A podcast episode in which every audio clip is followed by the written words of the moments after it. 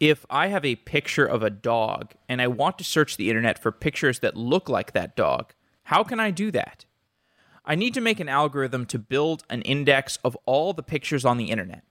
That index can define the different features of all the images. I can find mathematical features in each image that describe that image, and then I can sort those images based on those features that I define.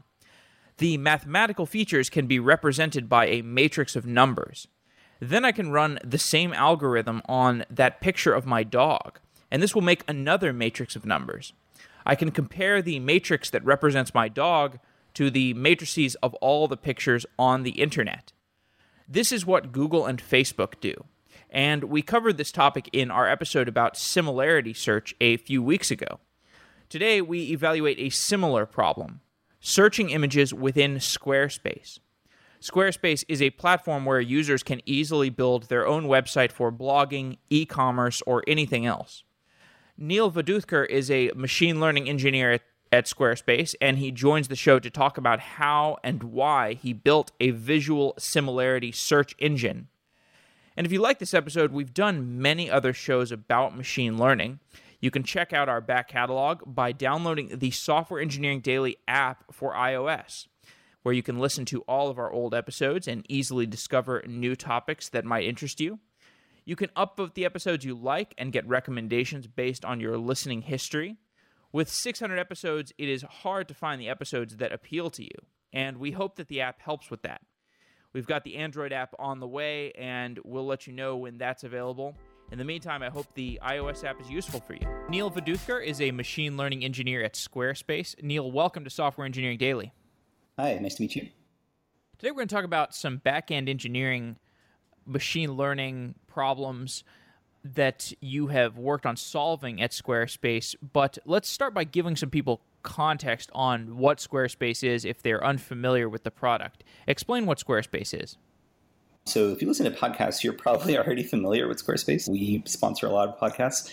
To give you just an overview, we're a website that makes other websites. So Squarespace dot com is a company that was started, I guess, like thirteen years ago by Anthony Casalena, and basically he had He's an engineer, and he basically built a company that allows you to log on and you can build whatever website you want to. So a lot of our customers are commerce customers who have small stores or restaurants or personal portfolio websites. We have a lot of photographers on there as well. So basically, you can create your home on the web using Squarespace, if mm. that makes sense. Right. And I think key to this is that there are a lot of images across Squarespace, across all these, you know, you can make a personal website, and there's a lot of images that people add to their website because there's a real emphasis on design and imagery. Right, right. That's basically the major differentiator for us against our competitors. Um, we are very, very focused on design. So we like to sort of make sure our customers have the ability to add a lot of images on our websites. And so all, all of our demo content, if you ever go to squarespace dot com and you look at our templates, you'll see a lot of very high quality images that are well taken. So we want to be able to, we want to sort of push that aesthetic on people as well, mm-hmm. if we can. So across all of these different personal sites that people have, there's a lot of data in aggregate. Can you describe the data engineering infrastructure? Yeah, so our team specifically, or my team specifically, does not do all the data processing, but I can still go through that for you. So we essentially, so if you if you think about what is a website, a website is basically the H T M L on that on the website, and all the different, I guess, pieces of data that go on are essentially can boil down to text and images and audio files or video files or whatever else you want to whatever else you want to put on on your site. So the I guess the main data that, or the, the data processing and pipelining systems that we have are basically to store all of our customers' individual da- or data into little blocks on our website and then reference our images um, stored on our own internal storage systems um, so that when you basically load a website using our site server or sites, our web serving system, you and just access all of those little blocks and build out or then display each page at a time. Is, is that what you're, sort of, you're looking for? Like, yeah. Well, uh, you know, mostly I, I kind of wanted to know if there is any infrastructure in place. Because, so, to, you know, to give people some context, in Squarespace, everybody's got their own little sandboxed page. Like I make jeff meyerson photos dot com, and it's just kind of like my little photo website. And it's not really, at least from that from the outside, connected to other websites. This is not like a social network exactly, right. At least on the outside. So probably there's no real reason to gather information, aggregate information to build some sort of social graph among the different websites, at least not as a main priority. So that's I, I was just that's kind of, kind of what I was prodding at is is there any centralizing infrastructure built to gather all of the different data? Because you know we're gonna, as we're going to get into, there's all this you know this machine learning stuff that you're working on. And so, you know, eventually we're going to talk about how you gather those data sets. So I just wanted to talk up front to see if there's any data inf- engineering infrastructure built for that.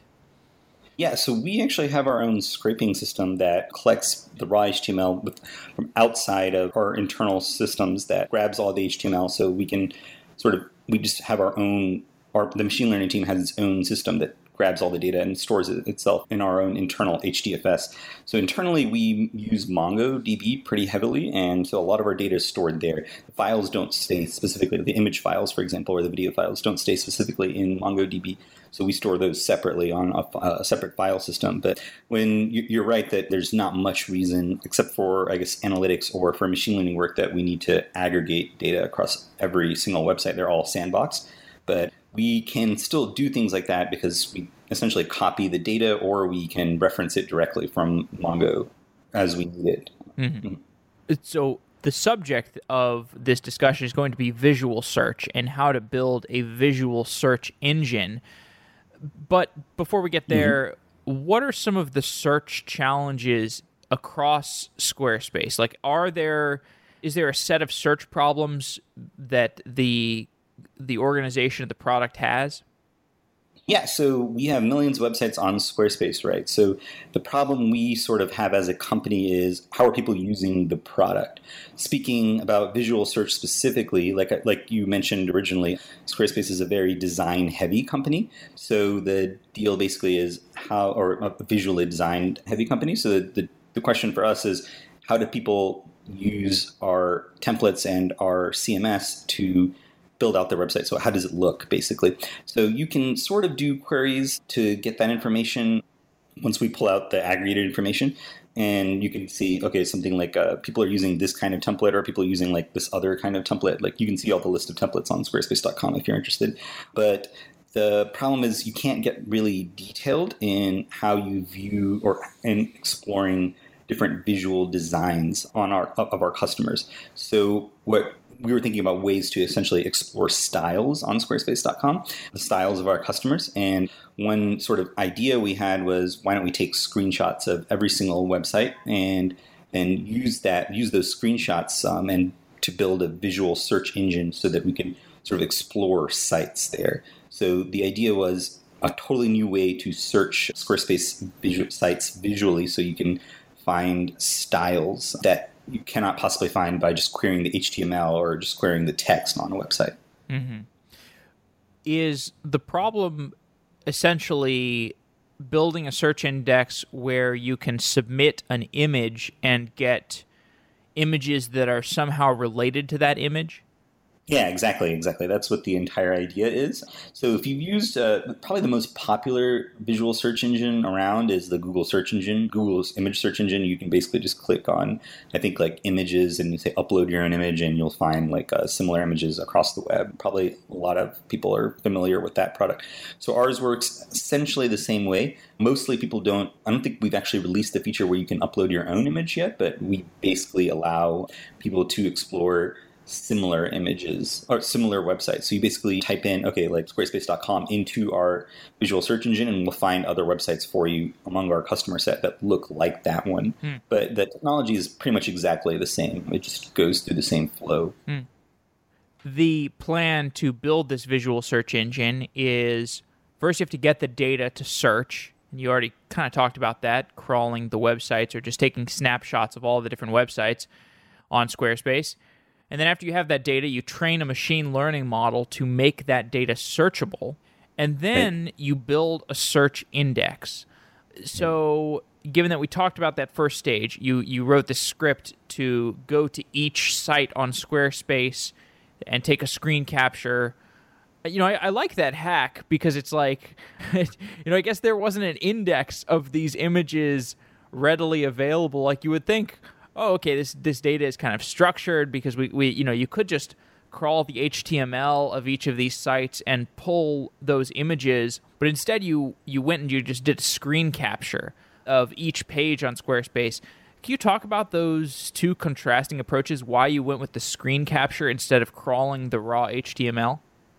Because like I was saying, for example, so firstly, I I actually didn't like scrape the images myself. It was actually our head of data engineering who thought of this was a neat hack to do it using a headless Chrome instance, actually. But the main reason we wanted the images themselves is because we wanted to be able to allow people, we wanted to, we wanted to allow people to search visually. So if you just crawl the H T M L and you can't really see, you you, can, you don't really have like the most accurate representation of what the site is. You have to basically load the site, and then you, you basically have to load the web page, like the front page, and then somehow manipulate that raw like text H T M L to make it visually queryable, which I don't think is even easily doable. So our idea was, why don't we just load it as people see it so that people can use images or look at related visual content. Like, I guess the contrasting approach is mostly about like what we thought would be better for our users. And I think the way we approached it was we wanted to let people search the way they actually view a website. Because when you go hmm. to a website, you're not actually looking at the H T M L. You're looking at it, like just looking at a screen, right? So that was our theory, basically. Hmm. So does that mean that if I, if is the goal, the high-level goal of this search engine, you submit an image and then it is comparing that image to all of the different websites across Squarespace? Because I, I thought that, like, you know, what you would want to do is you want to find, you know, like, oh, I want to submit an image of this cat because I want to find other cat pictures that look like they would be a good fit for my, you know, cat collage page on, on Squarespace. So maybe you could just talk a little bit more about the high-level goal of this visual search index. Right. Okay. So the high-level goal is basically to let our designers and marketers and our, anyone at the company find visual styles mm. on Squarespace. So this particular search engine is for that purpose. So you take a, so it's purely for screenshots of the front pages of websites. So you're trying to find what websites on squarespace dot com have the same visual style as my website or this other website or whatever query website you have. Your case, the one you're talking about, where finding similar images that I want to put on my, that I may want to add to my website, um, like cats, like you submit a cat image and you want to find other similar looking cats that you could add to your website. That is also possible with this same sort of pipeline. In our case, we made a specific model. We basically trained our own deep learning model to turn these screenshots into something searchable, like vectors in our case. So we would essentially train a model for the cat's situation, or for, for um, arbitrary images, we would train another model for that purpose. So it's essentially the same flow, but this specific search engine is not meant for finding similar like like cat images. It's meant for comparing websites themselves. Yeah. Well, and uh, you know, I suppose two things. You know, one, Google already takes care of that problem pretty effectively, and two, you know, I kind of understand, you know, given what you've said so far. So somebody goes to Squarespace and they're like, well, okay, there's so many different s- designs I could use, and I wish I just had a way to look through all the different ways that people lay out their websites, because there's, you know, there's, it's such a flexible tool. You can lay out the design of your website in so many different ways. You know, how right. do you build? I, th- that's a, that, be, that makes it a much more interesting problem. It's not how do I find specific images, it's how do I find page layouts that would be palatable for me? Right, right. Mm-hmm. So our customers don't actually have access to the tool yet, but it's possible we'll release something like that later mm-hmm. on. Mm-hmm. Well, okay, so let's let's start to talk about the guts of the machine learning problem, how you were solving it. Okay, so you have all these, you have this index, well, okay, you have this data set of screen captures, basically a screen capture of every website on Squarespace. And right. you had to downsize these images in order to feed them into a G P U. So explain why that is. These images are actually really large. So you can, I think we take them something like nine hundred by thirteen hundred pixels. So that's actually quite a bit of data. And I think there's several hundred gigabytes or possibly even terabytes of images, uh, like raw screen captures that we could have used. The problem with that is in order to use a, like the, our approach was to use essentially a convolutional model. And so in order to use this deep learning model, you really need to downsize those images to make it even manageable. Otherwise, the, the neural network is just way too large. So what we essentially had to do is pick a reasonable sized image size that still allowed the model to understand what was actually going on in the image. If you take it too small, if you, t- if you, you switch those screen captures to four by four pixels or something, that's way too small. And then obviously the, the, there's nothing to learn from there. So in our case, we chose sixty-four by sixty-four by three for color images, the threes for R G B. So in in our case, sixty-four by sixty-four by three was more than enough to really capture all the features of an image. So basically, we just downsized all of these giant images to that size in order to sort of make it more manageable and make the, the convolutional neural net a little bit smaller and more trainable. So when you put it on a G P U, for instance, um, like to explain it another way, the G P U has a limited memory size. So I think the G P U I was using at that point was only like four gigabytes. It was an Amazon E C two instance, and it's like some one of the G two instances. So pretty small G P U, only four gigabytes. So basically, if you wanted to use the raw images, I don't think they would really have fit. Like you, you couldn't have really trained very quickly with those giant, with the raw image sizes there. So in our case, we squished the images pretty dramatically and we were able to essentially shove them in the G P U. So there's like a capacity problem you have to worry about when you're doing these deep learning models. And it sounds like you weren't downsizing them so much that it was lossy or not, not very lossy. No, no, not at all. Yeah. So basically, you, you have to choose that size somewhat carefully. And if you go too small, then you can't see anything in the image, right? Like four pixels by four pixels is like too small, but sixty-four by sixty-four, that's big enough. And obviously, like two fifty-six by two fifty-six or one thousand by one thousand is way more than enough. So you sort of have to choose the size yourself. There's not much to help you there um, in tooling. You essentially just have to choose it yourself and say, like, this image is basically large enough that we can make out features inside of it and small enough that we can still train the model effectively. We did a show a while ago with Vasco Pedro from Unbabel, and he was talking about how the A W S G P Us, or he might have been talking about Google, Google Cloud's, whatever they have available for machine learning, that were not good enough to do the kind of machine learning jobs they wanted to do. Did these A W S G P Us, did they recently get good enough for training, or is this just maybe not a not a super intense problem compared to how intense certain problems can get? Oh, so certain problems can get extremely intense. It depends, obviously, on the problem. The G P Us that we were using have actually been around for quite a few years. I know they were definitely around three years ago, and they were definitely around a year ago. So Amazon actually just added a bunch of very like pretty high quality G P Us just recently, I think possibly in the last year. But they basically had to do that, I think, because Azure, like the Microsoft Azure cloud, and I think also Google started allowing G P Us maybe even maybe only in beta testing, but that, that were much more powerful than Amazon. So they essentially had to catch up.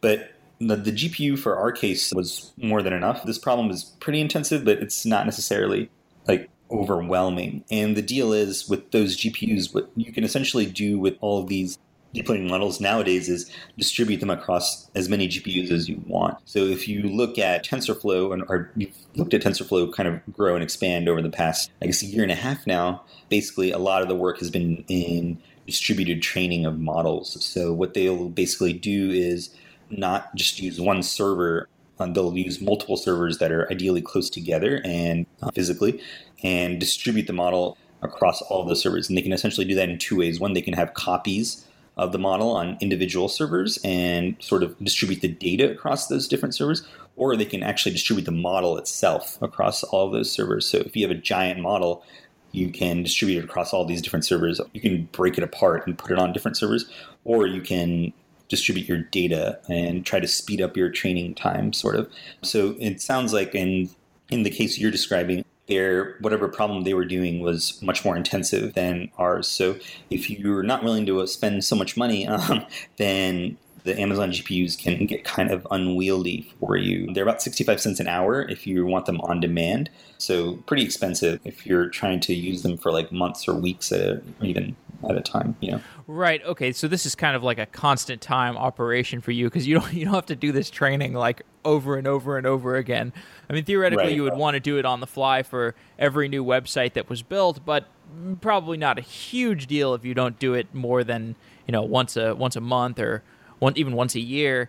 And that's really interesting what you said about the distributed deep learning stuff. We did a show about that, about this model distribution versus the data distribution.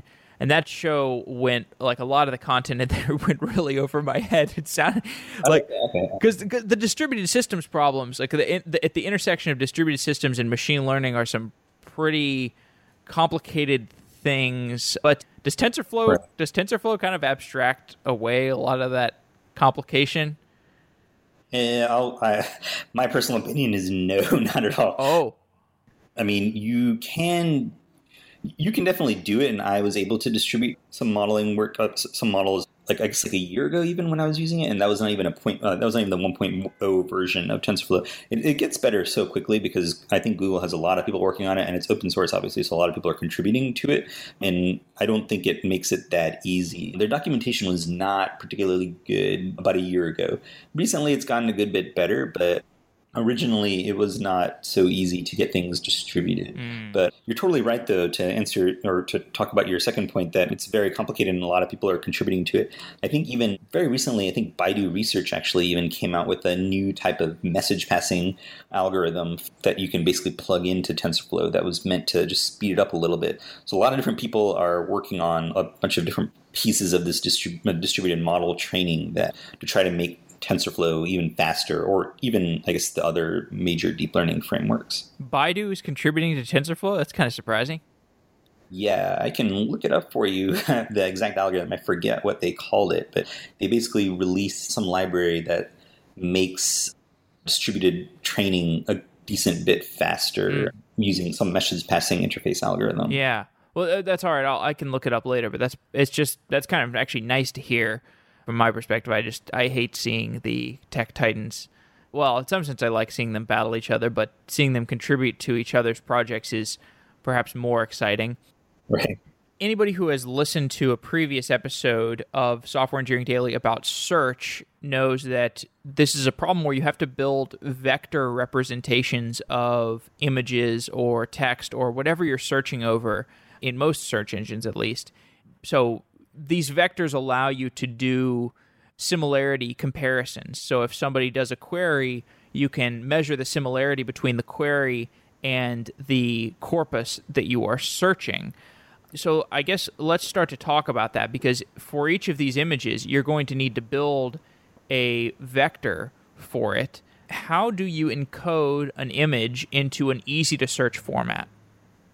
Right. That's exactly correct. Uh, kudos on that understanding. Basically, the entire idea is to take these data sets, be it text or audio or video or images in our case, and convert them into some space which you can then search. So the easiest way to think about it broadly is you literally just take an image and convert it to a two D space, like an X Y coordinate, just like any graph you've ever seen in your life. And you just dump all of these images onto a graph via some machine learning model, and then you can literally just use nearest neighbors at that point, being like, what is the nearest point to this one image point that I've uh, that I've transformed? So the way we do it is we use a fairly new, I guess, technology or type of machine learning called deep learning. And that, I guess, it's been fairly popular now for the last five years. Most of the major advances you've seen, I guess, are probably due to this deep learning stuff. And a specific model that we're using is called a convolutional variational autoencoder. And this model basically works by taking in some input, some image, and recreating that image on the other side of the model. And in the middle of the model, the meat of the model, what you're basically doing is squishing the image repeatedly until it squishes down into a vector, and then you blow it back up into the original image. So it's sort of like a reconstruction problem where the middle of the model is this vector. So I hope I'm explaining this correctly to you. So you, pa- you pass in some sixty-four by sixty-four by three image, you repeatedly squish it, it turns into like a vector, and then you blow that vector back up. So that vector, the middle vector, is sort of a byproduct of this entire problem. But what you can do is use that as a searchable sort of, you can use that as your searchable format. So once you plot that image, then you can do nearest mm-hmm. neighbors on it. In our case, yeah. So this specialized model that we trained ourselves works for that purpose. Right. So if I n- know this problem correctly, this multi-layer deep learning network, at the lowest layers, you have convolutional layers, which are doing things like building up edges, building up these lower level representations of images. You know, you just you just say, okay, well, here's an here's an edge, here's a collection of edges. And then, you know, in the middle layers, you're building up slightly higher level abstractions that are identifying things that a set of edges aggregate to, these higher level abstractions. And and then over time, you know, the higher and higher levels, you get higher and higher abstractions. You know, the human may or may not be able to understand what the computer is seeing across these abstractions.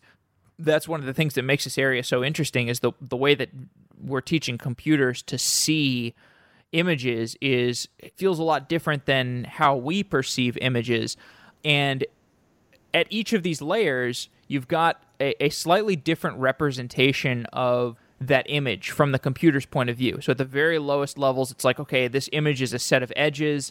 The middle levels, you're like, okay, this image is, you know, a set of like shapes or colors, or I'm not, maybe not, I'm not explaining this super well, but eventually you get to the, the highest level and it's like, okay, you know, the, these edges aggregate into some blurry shapes. These shapes aggregate into a cat. And at the highest level you have, okay, this is a ninety percent chance there's a cat in this in this picture. Am I portraying the layers correctly? Yeah, I think that's an interesting way to think about it. The way I think about it, for for example, for this model that we're doing specifically, is outer and inner layers. So it's a little easier than saying higher and lower, because the model that we're using, for example, it's like it's just like it's basically like a multiple layers with the, the middle layer and then middle layer, which is our vectors, and then it blows it back up again. So like the way I think about it is somewhat similar to that. Yeah. So it's essentially the these deep learning models are building like what most people call hierarchical representations. So the outermost layers are looking up high-level features, and the innermost layers are looking up really detailed low-level features. So you're basically building this hierarchical representation of your data sets. And basically these images have so many, these new deep learning models have so many layers that they have millions upon millions of parameters. One of the, I think the most recent models that Google released to the world, a pre-trained model, I think has like one hundred thirty million parameters, which is enormous, really, if you think about it. When you first learn about machine learning and you're learning how to use, for example, a simple model like logistic regression, you might only have like twenty parameters in your model. And these things have like hundreds of millions of parameters that people are using in the wild. And so there, all these like different layers are basically contain enormous numbers of these parameters, and the outermost layers are sort of learning little bits, a little, uh, a little bit of the high-level abstract features of the image, and then you sort of get more successively more specialized as you go inward into the model. So like essentially similar concepts to what you're describing, but yeah, I'm, I think about it more as like outer and inner layers, but yeah. You mentioned this term autoencoder. Can you explain what an autoencoder is? Right. An autoencoder is basically exactly what I was talking about. The entire idea is to take some piece of data set, some piece of data, and we can, I guess, use images since we've been talking about that, and pass it through this model and get essentially the same model out on the outside. So the idea is uh, same same image out on the outside. So it's basically, the autoencoder basically does what's called a, a reconstruction. So what you're doing is you pass in some image X, and on the outside of it, you should get X prime back. And X prime should be as close to X as possible. So what the autoencoder does in the middle, like the meat of the autoencoder, it's basically successfully squishing the image down into some format that you're interested in. And usually people are interested in vectors. So this is basically the exact problem that we're dealing with right now. So it's usually one of the first introductions people have to deep learning or neural networks, because it's somewhat easy to understand. You pass in something and it squishes it down into some simple vector format, and then it blows it back up again into the exact same value. So when you pass in millions and millions of images, for example, into these autoencoders, what they're supposed to do is learn how to squish the input image into a vector and then reconstruct the input image from that vector. So what should happen is when you pass in millions of images through this thing, what should happen is the vectors should be very, very good representations of the image. Mm-hmm. And you know, the final output of this neural network is going to be some sort of vector that you can search against. Basically, the, the vector that you're going to want to do similarity measurements against the query, whatever the query vector is. And from from what I know, you you can take you can take values from each of these layers if you want to. You can t- you know basically at any of these different representations, they're not exactly the same. So, or from the inner to the outer layers, you could theoretically take as many of, of the parameters from the middle layers and put them into the output vector as you wanted to. And that, to some degree, that would add a higher degree of granularity to those final vectors. Tell me if I'm correct, and, and then tell me like what, you know, if, if I'm correct, what layers you want to actually pull data from and put into the output vector. Yeah, so you're entirely correct. Each different layer's output you can use as an intermediate representation. It sort of depends on what you're looking for in your model. So I can explain this to you sort of, sort of in two separate ways. So in our case, when we're building our convolutional variational autoencoder, we want the middle layer, and that's basically it. We want the exact middle vector layer. You can use the other outside layers, the, uh, the outer layers, but outer layers outputs, but the middle layer, which gives us our exact vector that we're looking for specifically, so we can plot it and everything is the same, and it's like nice small vector too. It's only like two hundred fifty-six elements long. We want to use that specifically. But in a lot of different cases, people will use higher up feature, or the output of higher up layers. So for example, um, you probably heard of all these neural networks that are typically used to classify like things like images into like like a thousand categories. Like um, is, is this a cat image, or is this like a boat image, or is this like a dog image, or whatever else. So this problem is slightly different than the one I'm describing when we're building a, a search engine, where you're building an end-to-end classifier. You're passing in images, and you're basically running them through this giant deep neural network, and out, and the output is basically a, a probability for, or like a like a category, a specific class. But that model works very similarly to our variational, or our, our autoencoder, in that each layer has an output that you can use for specific other tasks. So a lot of people will use, for example, the, the same Google model that I was describing earlier, that is like this pretty powerful classifier for very different tasks. So it's the idea is sort of like transfer learning. So what you're basically doing is you take whatever Google's pre-trained model is, and then you pass an image through it, and you take which you take one of the higher level of the output, um, the outer layers outputs, and you can use that for whatever other task you want. So if you have some other data set that you're trying to classify, but you don't have too many labels, you can pass it through this giant classifier model, take one of the outer layers outputs, and then use that as input to your secondary model. I hope that makes sense. I don't know if I'm explaining this correctly. No, no, it does make sense. Yeah, so basically, like, the idea is, like, these deep learning models learn all these hierarchical representations, so the output of each individual layer, like, is useful for some purpose. May not be like practical for your specific purpose, but some purpose can, there's probably some purpose where it's useful for you. Once you have these vector representations, you are able to treat visual search as a k-nearest neighbor problem, which is where you can find the k-nearest neighbors to a given vector. If you want to find the five closest neighbors, you can do that, and so on. Describe how this is applicable to building a search index.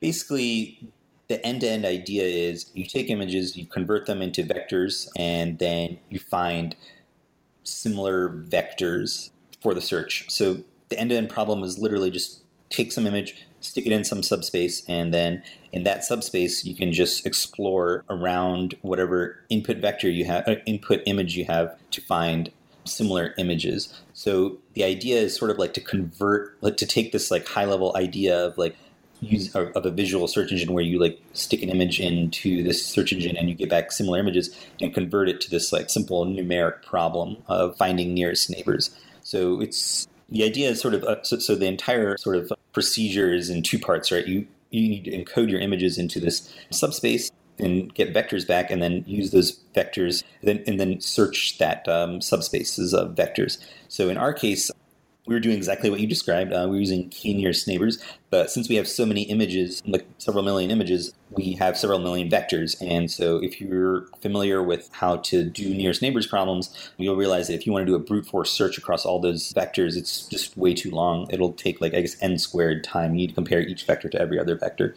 So that's just not really viable. So we're not the first person to have, describe, to have discovered that problem. Many other people have in a bunch of different companies and um, research organizations. So they came up with this idea of approximate nearest neighbors. So two of the most famous libraries that you can use for that are Annoy, which is built at Spotify, and then I think, I'm not sure how to say it, FAISS, F A I S S, which was built at Facebook, and that's a relatively new library, I believe. Mm-hmm. But both of these two sort of, both of these two libraries or techniques are effectively very similar, but they allow you to sort of search the subspace in very fast time. Yeah. So to to go back to your original question of how does k-nearest neighbors relate to visual search, the entire idea is literally to convert an image into a vector and then look at similar vectors in this, and numerically compare these vectors. And that's literally the search engine at the end of the day. I talked to the guy who worked on fa- phase, however you pronounce it, Facebook, like A I search series or something. I don't know, F A I S S, I think, or F A I S. I talked to that guy who built that. It's funny because that interview was like so similar to this one that we're doing right now. It was just, you know, for, you know, for images across Facebook, which is a slightly different domain, but very similar problem. Why is that? Why is it that Facebook and Squarespace and probably a bunch of other companies are solving this same problem? Is it is this just like a canonical problem that we've had for a while and like all of a sudden we have the tools to deal with it? I think so, yeah. So if you think about like the problem, this visual search problem, or, or just this like this general search problem using these techniques, you sort of see like, it, it, you basically break it into two parts, right? You, you need to convert some piece of data into a vector, and then you need to use these approximate nearest neighbor vector search techniques, right? So the key is, there's actually two keys there, but um, the first part is like the encoding process. And until recently, there wasn't really an excellent way to encode images and encode text. So deep learning sort of took off about five years ago now. I think it from I think it started sort of booming in two thousand twelve with the release of I think this convolutional classifier by like I forget how it exactly say his name. I think his name is Alex Krizhevsky. But yeah, I mean he made sort of like a seminal paper um, using convolutional neural nets. And ever since then, people have been using deep learning for everything.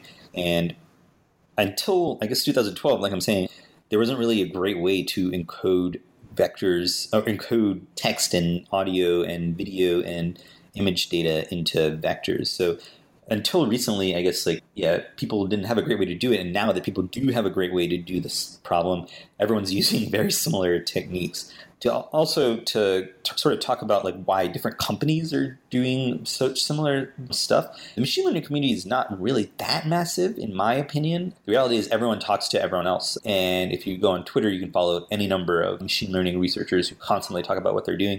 Everything's available on GitHub now. There's so many giant conferences everywhere that all the researchers go to, or they just do the tasks for, or they join online even sometimes. So just everyone's talking to everyone. It's just like a booming field right now. So I think there's a lot of like, not necessarily groupthink, but a lot of sort of similar style of work mm. in the field. That's my take, at least. And my feeling is that there's this open source world of some machine learning technologies. And then there's some stuff that must be going on behind the scenes at DeepMind or in the darker regions of Facebook's A I department, and this is where the real intense like competition and the and the hidden stuff is going on. Do you think that's true? Like, is there is there's this large probably you know like st- stuff? That, I mean, how far DeepMind, for example, like how far ahead of the curve do you think DeepMind is relative to what the open source community is privy to? Yeah, that that's like a hard question. I'm not entirely sure how sort of advanced they are these days. I mean, so they've also been focused on a sort of, some people say it's a subfield of machine learning, and some people say it's a super, it's like sort of a, a more broad field of machine learning, this, this other thing called uh, reinforcement learning. Right. So they've been very recently been very much looking at that. If you go to the conferences, they basically dominate a lot of them. If you go to, for example, there's...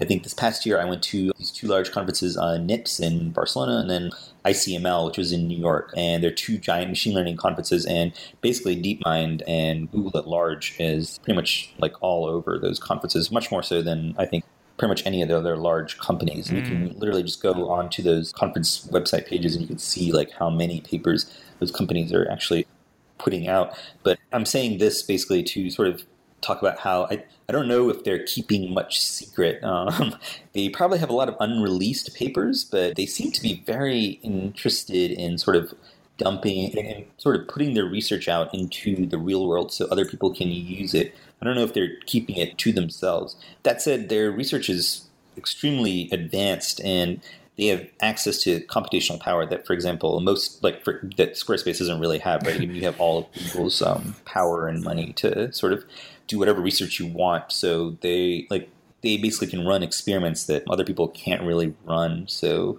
yeah, I mean, a lot of it is simply just do that, that they it doesn't that they can afford to do this kind of work using just massive numbers of G P Us, massive numbers of store, a massive amount of storage.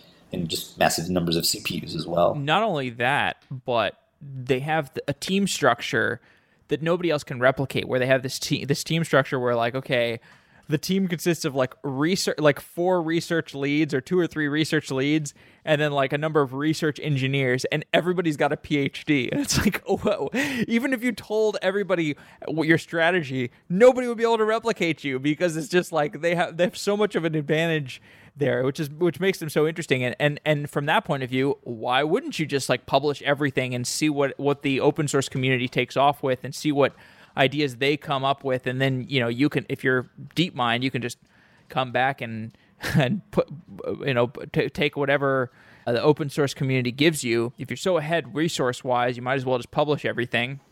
Right. Right. Yeah. So I know we've gotten away from the visual search, but I just want to ask, like, so the re- the focus on reinforcement learning. Now, deep learning together with reinforcement learning, this is something I've tried to do a little coverage of. Is the reason that that's so potent because with like kind of deep learning, just if we're talking about deep learning with the type of image classification stuff that that, you're, that we're talking about here with the, building the search index, that is supervised learning. And with reinforcement learning, you get towards something that is a little more like unsupervised learning because you're just giving it a reward function to optimize. And it figures out all of the ambient parameters and, and other stuff that's going on there. Am I overstating the truth, or is that is that kind of the, the motivation for going after reinforcement learning?